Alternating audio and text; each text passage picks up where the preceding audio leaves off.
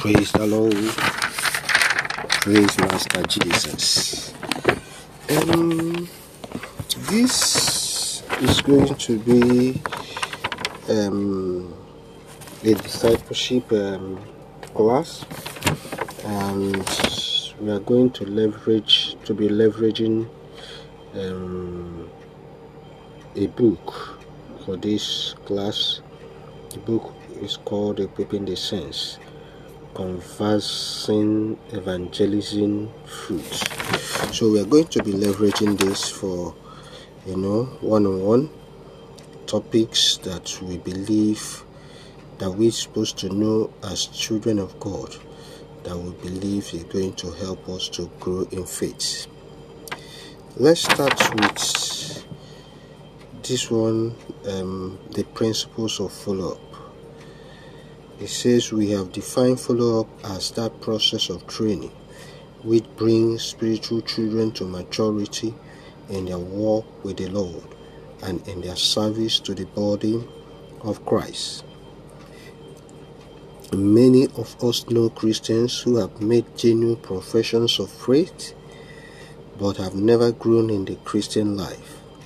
Time has passed, years and sometimes decades, but they are as much spiritual infants today as they were when they came to Christ. Why didn't they grow? Why didn't they grow? Why do some Christians go on to maturity? Why others do not? These are not easy questions to answer. In every situation, the reason would differ with the individual. However, we must recognize that there are certain basic needs which every new believer has, and we must labor to see that these needs are met. As we are faithful to provide these things for new Christians, we will see more and more people begin to grow and fewer fall by the wayside. Why fewer will fall? We must always remember that God's objective for every Christian is that they arrive at real maturity. The measure of development which is meant by the fullness of Christ. What are the basic elements necessary in the care and feeding of young Christians? Let us examine them briefly. Number one, ensure proper parental care. In the last session, we saw the way that God provided spiritual helpers or parents for both Paul and Cornelius. God provided Ananias for Paul and Peter for Cornelius. These spiritual fathers spent time with their new babes in Christ to ensure that they will begin to grow spiritually. The Bible shows Ananias as Paul's spiritual father like this. Acts 9 17 to 19. It says, And Ananias went his way and entered the house, and laying his hands on him, he said, Brother Paul, brother Saul, the Lord Jesus, who appeared to you on the road as you came, has sent me that you may receive your sight and be filled with the Holy Spirit. Immediately there fell from his eyes something like scales, and he received his sight at once. And he arose and was baptized. And when he had received food, he was strengthened. Then Saul spent some days with the disciples at Damascus. That's Acts chapter 9, verses 17 and to 19. The Bible shows Peter as Cornelius' spiritual father in Acts chapter 10, verse 48. We can see it. He says, And he commanded them to be baptized in the name of the Lord. Then they asked him to stay a few days. Notice that in the above incidents, Ananias and Peter did not simply have a word of prayer with their converts and then hurry off. On the contrary, they spent several days with their new their new brothers in Christ, to encourage and establish them in the Christian life. And this is what follow up is all about. It is that process of training which brings spiritual children to maturity in their walk with the Lord and in their service to the body of Christ. Follow up. Then another care and feeding of young another basic element necessary in the care and feeding of young Christians is absence of parenting. Parenting. Say is provision of parenting. Sorry, provision of parenting. In absence of parenting, in if every church of the 20th century will follow the spiritual example of the first century church, in follow of Christians will be mushrooming on all efforts. Christianity will be hmm. mushrooming on all efforts. Yes, sadly, many evangelical churches are nearly stagnant in their growth rate because they fail at this point. In my experience, nearly every church that is successful, dynamic, and growing can be found to have a carefully developed nurture program which equip men and women who can provide the proper care for new Christians. Several years ago, I was privileged to be the coordinator of the counseling and follow up for a large Billy Graham crusade. The Graham organization has well learned the importance of follow up, and for 10 months prior to the five day crusade, we were involved in a massive training program to equip Christians in the city as counselors and nurture group leaders. Of the 8,000 who took the counselor training. 5,000 were qualified and equipped to lead people to Christ at the crusade.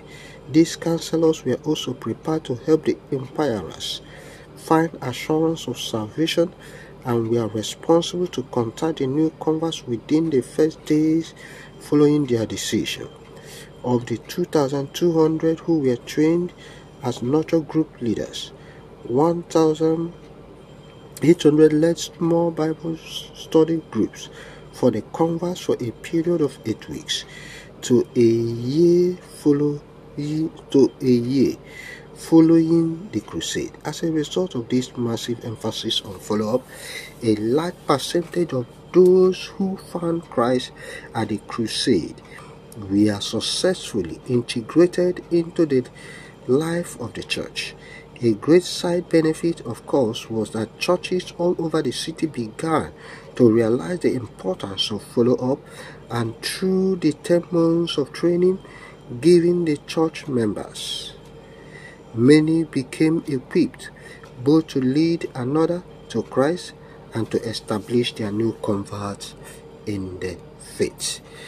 So, now the third basic element necessary in the care and feeding of young Christian is that we ensure proper protection.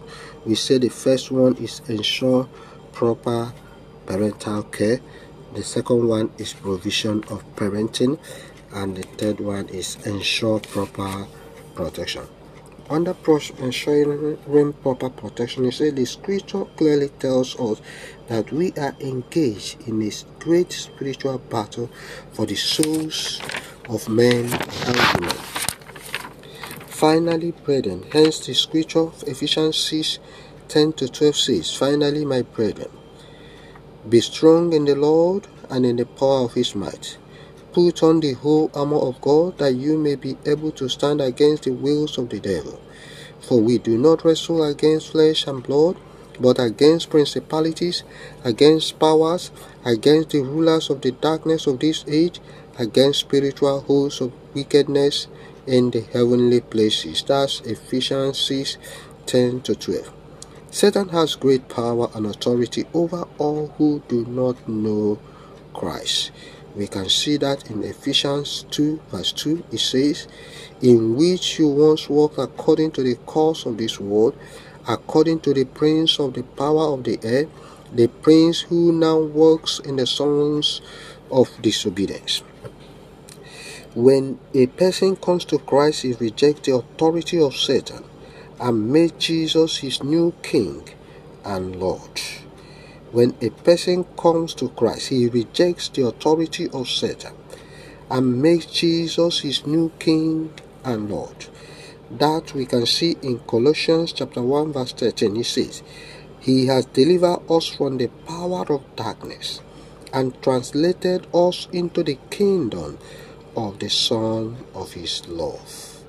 Of course, when this change take place, takes place, Satan is enraged although he has now forever lost one of his captives, he will continue to try to stunt the Christian growth of that one who now belongs to Christ. Since all of us has been under his dominion at one time, he knows every weakness we have and will forever try to tempt us into a life of sin, which will make us ineffective for Christ. Every person engaged in follow us must understand Satan's tactics and warn the new Christian about the attacks he or she is likely to face. Many at times the new convert is ashamed to share the struggles, doubts, and the fears that she or he is going through.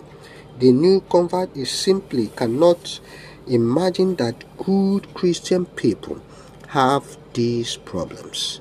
Not wanting to be rejected by his Christian friends, he struggles on alone.